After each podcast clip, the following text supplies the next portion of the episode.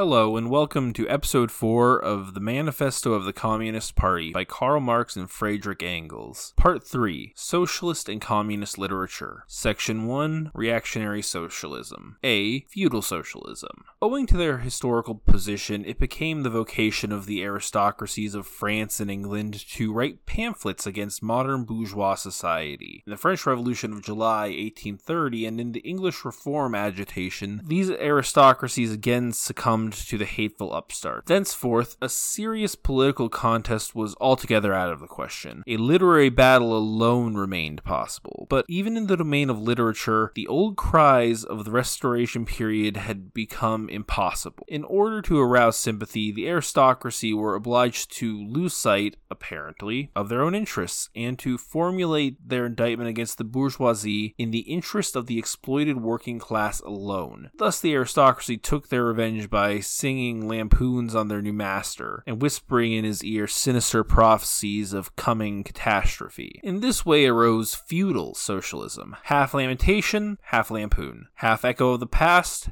half menace of the future. At times, by its bitter, witty, and incisive criticism, striking the bourgeoisie to the very heart's core, but always ludicrous in its effect, through total incapacity to comprehend the march of modern history. The aristocracy, to rally the people to them, waved the proletarian alms bag in front for a banner, but the people, so often as it joined them, saw on their hindquarters the old feudal coats of arms, and deserted with loud and irreverent laughter. One section of the French Legitimists and Young England exhibited this spectacle. In pointing out that their mode of exploitation was different to that of the bourgeoisie, the feudalists forget that they exploited under circumstances and conditions that were quite different and that are now antiquated. In showing that under their rule the modern proletariat never existed, they forget that the modern bourgeoisie is the necessary offspring of their own form of society. For the rest, so little do they conceal the reactionary character of their criticism that their chief accusation against the bourgeoisie amounts to this that under the bourgeois regime, a class is being developed which is destined to come uproot and branch the old order of society. What they upbraid the bourgeoisie with is not so much that it creates a proletariat as that it creates a revolutionary proletariat. In political practice, therefore, they join in all co coercive measures against the working class, and in ordinary life, despite their highfalutin phrases, they stoop to pick up the golden apples dropped from the tree of industry and to barter truth, love, and honor for traffic in wool, beetroot sugar, and potato spirits. As the parson has ever gone hand in hand with the landlord, so has clerical socialism with feudal socialism. Nothing is easier than to give Christian asceticism a socialist tinge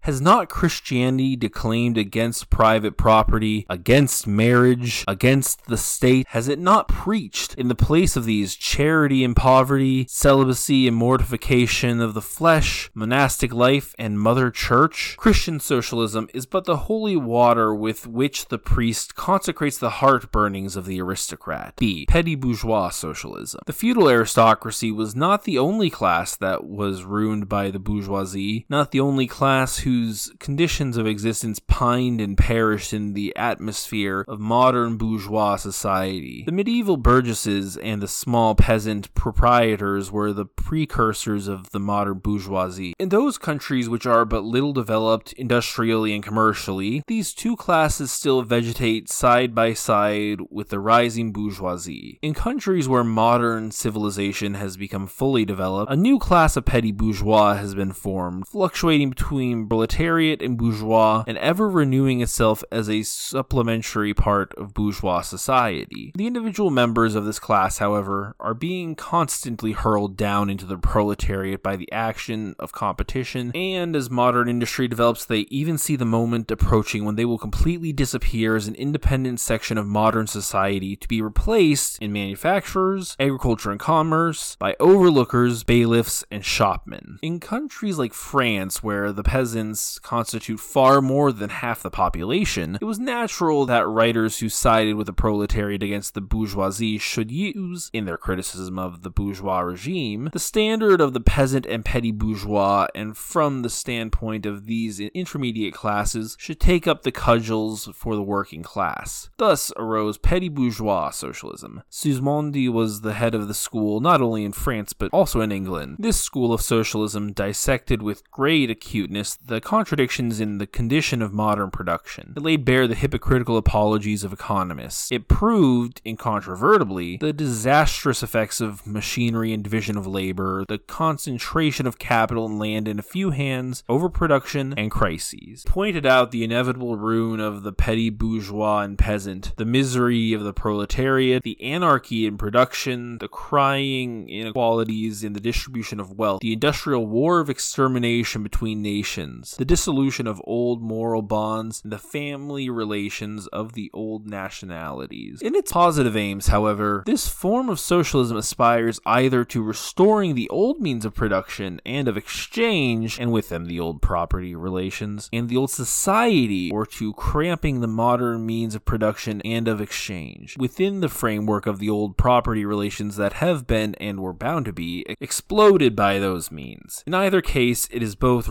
reactionary and utopic. Its last words are corporate guilds for manufacture patriarchal relations in agriculture. Ultimately, when stubborn historical facts had dispersed all intoxicating effects of self deception, this form of socialism ended in a miserable fit of the blues. C. German or true socialism. The socialist and communist literature of France, a literature that originated under the pressure of a bourgeois in power, and that was the expression of the struggle against the power, was introduced into Germany at a time when the bourgeoisie in that country had just begun its contest with feudal absolutism. German philosophers, would be philosophers, and beaux esprits eagerly seized on this literature, only forgetting that when these writings immigrated from France into Germany, French social conditions had not immigrated along with them. In contact with German social conditions, this French literature lost all its immediate practical significance and assumed a purely literary aspect. Thus, to the German philosophers of the 18th century, the demands of the First French Revolution were nothing more than the demands of practical reason in general, the utterance of the will of the revolutionary French bourgeoisie signified in their eyes the law of pure will, of will as it was bound to be, of true human will generally. The world of the German literate consisted solely in bringing the new French ideas into harmony with their ancient philosophical conscience, or rather, in annexing the French ideas without deserting their own philosophic points of view. This annexation took place in the same way in which foreign languages appropriated, namely by translation. It is well known how the monks wrote silly lives of Catholic saints over the manuscripts on which the classical works of ancient heathendom had been written. The German literate reversed this process with the profane French literature. They wrote their philosophical nonsense beneath the French original. For instance, beneath the French criticism of the economic functions of money, they wrote alienation of humanity. And beneath the French criticism of the bourgeois state, they wrote dethronement of the category of the general, and so forth. The introduction of these philosophical phrases at the back of the French historical criticism they dubbed philosophy of action, true socialism, German science of socialism, philosophical foundation of socialism, and so on. The French socialist and communist literature was thus completely emasculated, and since it ceased in the hands of the German to express the struggle of one class with the other, felt conscious of having overcome French one sidedness and of representing not true requirements, but the requirements of truth, not the interests of the proletariat, but the interests of human nature or man in general who belong to no class, has no reality, who exists only in the misty realm of philosophical fantasy. This German socialism, which took its schoolboy tasks so seriously and solemnly, and extolled its poor stock in trade in such mountebank fashion, meanwhile gradually lost its pedantic innocence. Fight of the German and especially of the Prussian bourgeoisie against feudal aristocracy and absolute monarchy, in other words, the liberal movement, became more earnest. By this, the long wished for opportunity was offered to true socialism of confronting the political movement with the socialist demands, of hurling the traditional anathemas against liberalism, against representative government, against bourgeois competition, bourgeois freedom of the press, bourgeois legislation, bourgeois liberty and equality, and of preaching to the masses that they had nothing to gain and everything to lose by this bourgeois movement. German socialism forgot in the nick of time that the French criticism, whose silly echo it was, presupposed the existence of modern bourgeois society with its corresponding economic conditions of existence and the political constitution adapted thereto. The very things whose attainment was the object of the pending struggle in Germany. To the absolute governments, with their following of parsons, professors, country squires, and officials, it served as a welcome scarecrow against threatening bourgeoisie. It was a sweet finish after the bitter pills of flogging and bullets with which these same governments just at that time dosed the German working class risings. While the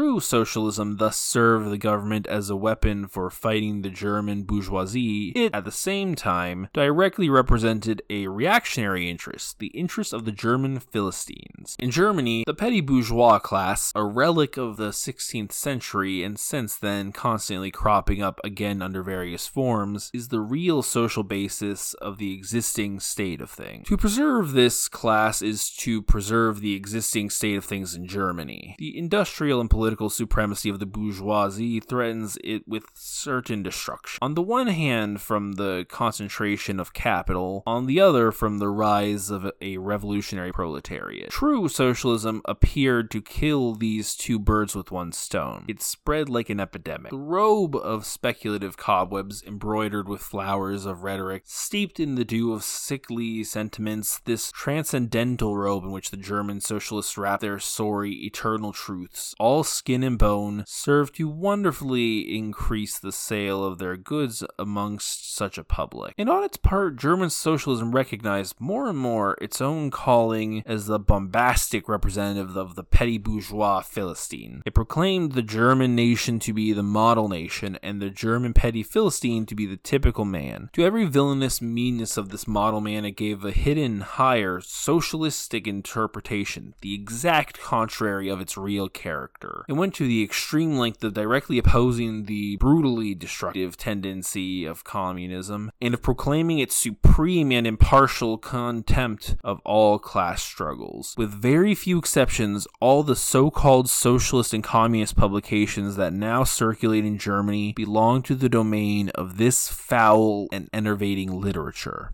Section 2 Conservative or bourgeois socialism. A part of the bourgeoisie is desirous of redressing social grievances in order to secure the continued existence of bourgeois society. To this section belong economists, philanthropists, humanitarians, improvers of the condition of the working class, organizers of charity, members of societies for the prevention of cruelty to animals, temperance fanatics, hole and corner reformers of every imaginable kind. This form of socialism has, moreover, been worked out into complete systems. We may cite Proudhon's Philosophie de la Misère as an example of this form. The socialistic bourgeois want all the advantages of modern social conditions without the struggles and dangers necessarily resulting therefrom. They desire the existing state of society minus its revolutionary and disintegrating elements. They wish for a bourgeoisie without a proletariat. Bourgeoisie naturally conceives the world in which it is supreme to be the best, and bourgeois socialism develops this comfortable conception into various more or less complete systems. It requires the proletariat to carry out such a system and thereby to march straightway into social New Jerusalem. It but requires in reality that the proletariat should remain within the bounds of existing society, but should cast away all its hateful ideas concerning the bourgeoisie. A second and more practical, but less sympathetic form of this socialism sought to depreciate every revolutionary movement in the eyes of the working class by showing that no mere political reform, but only a change in the material conditions of existence in economic relations could be of any advantage to them. By changes in the material conditions of existence, this form of socialism, however, by no means understands abolition of the bourgeois relations of production, an abolition that can be effected only by a revolution, but administrative reforms based on the continued existence of these relations. Reforms, therefore, that in no respect affect the relations between capital and labor, but at the best lessen the cost and simplify the administrative work of bourgeois government. Bourgeois socialism attains adequate expression when and only when it becomes a mere figure of speech. Free trade for the benefit of the working class, protective duties for the benefit of the working class, prison reform for the benefit of the working class. This is the last word and the only seriously meant word of bourgeois socialism. It is summed up in the phrase, the bourgeois is a bourgeois for the benefit of the working class. Section 3 Critical Utopian Socialism and Communism. We do not here refer to that literature which, in every great modern revolution, has always given voice to the demands of the proletariat, such as the writings of Babeuf and others. First direct attempts of the proletariat to attain its own ends, made in times of universal excitement when feudal society was being overthrown. These attempts necessarily failed owing to the then undeveloped state of the proletariat, as well as to the absence of the economic conditions for its emancipation, conditions that had yet to be produced and could not be produced by the impending bourgeois epoch alone. Revolutionary literature that accompanies these first movements of the proletariat had necessarily a reactionary character. It inculcated universal asceticism and social leveling in its crudest form. The socialist and communist systems, properly so called, those of Saint-Simon, Fourier, Owens, and others, spring into existence in the early undeveloped period described above as the struggle between proletariat and bourgeoisie. The founders of these systems see, indeed, the class antagonisms as well as the actions of the decomposing elements in the prevailing form of society. But the proletariat, as yet in its infancy, offers to them the spectacle of a class without any historical initiative or any independent political movement. Since the development of class antagonism keeps even pace with the development of industry, the economic situation as they find it does not as yet offer to them the material conditions for the emancipation of the proletariat. They therefore search after a new social science, after new social laws that are to create these conditions. Historical action is to yield to their personal inventive action, historically created conditions of emancipation to fantastic ones, and the gradual, spontaneous class organization of the proletariat to the organization of society specially contrived by these inventors. Future history resolves itself in their eyes into the propaganda and the practical carrying out of their social plans. In the formation of their plans, they are conscious of caring chiefly for the interests of the working class as being the most suffering class. Only from the point of view of being the most suffering class does the proletariat exist for them. The undeveloped state of the class struggle, as well as their own surroundings, causes socialists of this kind to consider themselves far superior to all class antagonisms. They want to improve the condition of every member of society, even that of the most favored. Hence, they habitually appeal to society at large, without distinction of class, nay, by preference to the ruling class. For how can people, when once they understand their system, fail to see it the best possible plan of the best possible state of society? Hence, they reject all political and especially all revolutionary action. They wish to attain their ends by peaceful means and endeavor by small experiments necessarily doomed to failure and by the force of example to pave the way for the new social gospel. Such fantastic pictures of future society painted at a time when the proletariat is still in a very undeveloped state, but fantastic conception of its own position correspond with the first instinctive yearnings of that class for a general reconstruction of society. But these socialist and communist publications contain also a critical element. They attack every principle of existing society.